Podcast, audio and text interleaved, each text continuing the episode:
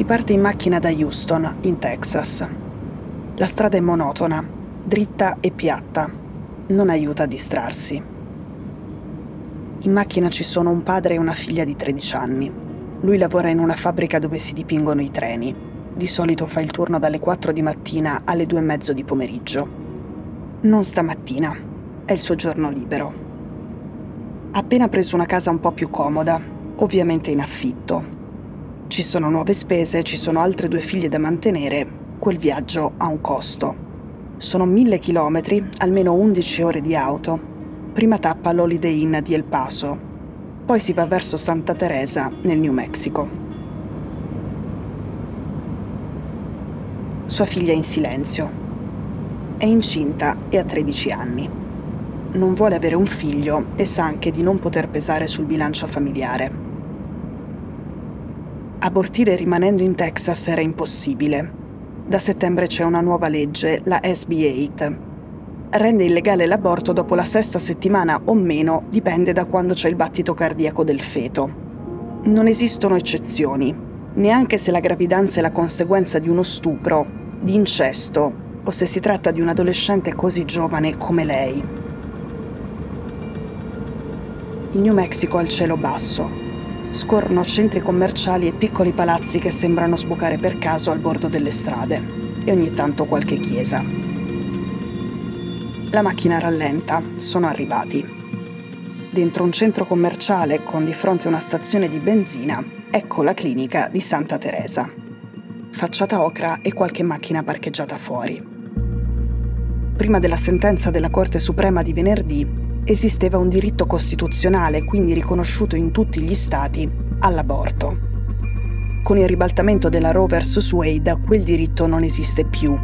Decidono gli stati i viaggi come questo diventeranno molto più frequenti e diventeranno molto più pericolosi. Se vai ad abortire, in Texas rischi un'accusa di omicidio e chi ti ha accompagnato, come il padre operaio di una tredicenne incinta, rischia l'accusa di favoreggiamento, di complicità con un'assassina.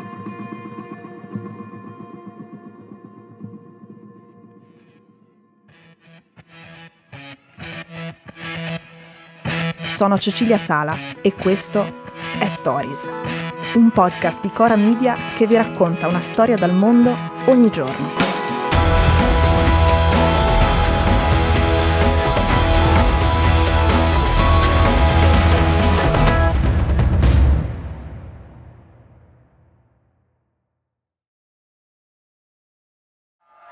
There is no longer a federal constitutional right to an abortion The Supreme Court has essentially reshaped American life. It's going to be legal chaos. Where abortion is legal in about half the states. La Roe vs. Wade nel 1973 aveva stabilito il diritto di una donna ad abortire. Tutto era cominciato proprio in Texas.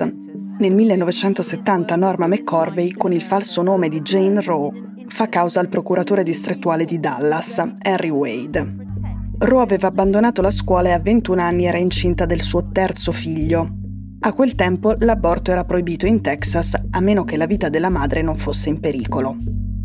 Nel 1973 la Corte ha stabilito che la ragazza madre Roe aveva ragione e il procuratore Wade aveva torto. Da allora negli Stati Uniti il diritto all'aborto è stato un diritto costituzionalmente garantito. Questo fino a venerdì. Arrivare in una clinica nel New Mexico non significa avercela fatta. Puoi trovarci davanti gli attivisti pro-life che ti prendono la targa della macchina, ti fotografano e poi ti denunciano. Da questo punto di vista il ribaltamento della Roe vs. Wade aumenta il rischio per ogni donna. Gli antiabortisti sono incentivati a scovarle e a denunciarle. Caduta la tutela a livello nazionale, gli stati che considerano l'aborto illegale considerano delle assassine le donne che andranno ad abortire altrove. Tornare a casa in Texas come in Mississippi o in Oklahoma sarà un rischio. Serviranno soldi per difendersi e ottimi avvocati. Potrà essere considerato colpevole chi ha dato loro un passaggio e saranno compensati quelli che le denunceranno. Per esempio i delatori in Texas possono aspirare a una ricompensa di 10.000 dollari, che di fatto è una taglia sulla testa delle donne che scelgono di abortire. Il padre e la figlia si siedono e aspettano. Il New Mexico è uno dei 20 stati con una posizione molto liberale sul tema. Da quando in Texas è passata la SB8, il numero di donne arrivato da lì è raddoppiato e adesso aumenterà ancora. Ancora più giù c'è il Messico. Stefania Taladrid del New Yorker è stata a Ciudad Juarez. Ha scritto che le strade sono affollate di strutture mediche, dentisti, chirurghi, ottici, ospedali e una moltitudine di farmacie. Alcune di quelle farmacie vendono le pillole antiabortive che molte donne degli Stati Uniti poi si fanno spedire per posta. Lo fanno rischiando un processo per omicidio. La domanda negli Stati Uniti è già alta, ma il numero di donne che adesso vanno anche fisicamente in Messico è in aumento.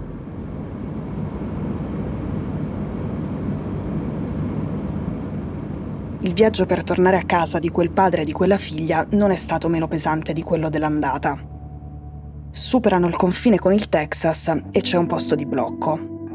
In macchina sono parecchio tesi, tecnicamente hanno appena commesso un reato. Sei cittadino americano? Chiedono al padre. Sì. Quei poliziotti non hanno fatto altre domande.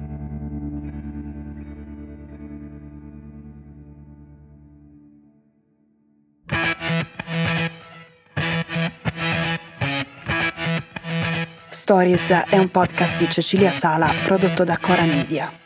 La cura editoriale è di Francesca Milano. In redazione Simone Piranni. L'advisor è Pablo Trincia. La producer è Monica De Benedittis. La post-produzione e il sound design sono di Daniele Marinello. La supervisione del suono e della musica è di Luca Micheli.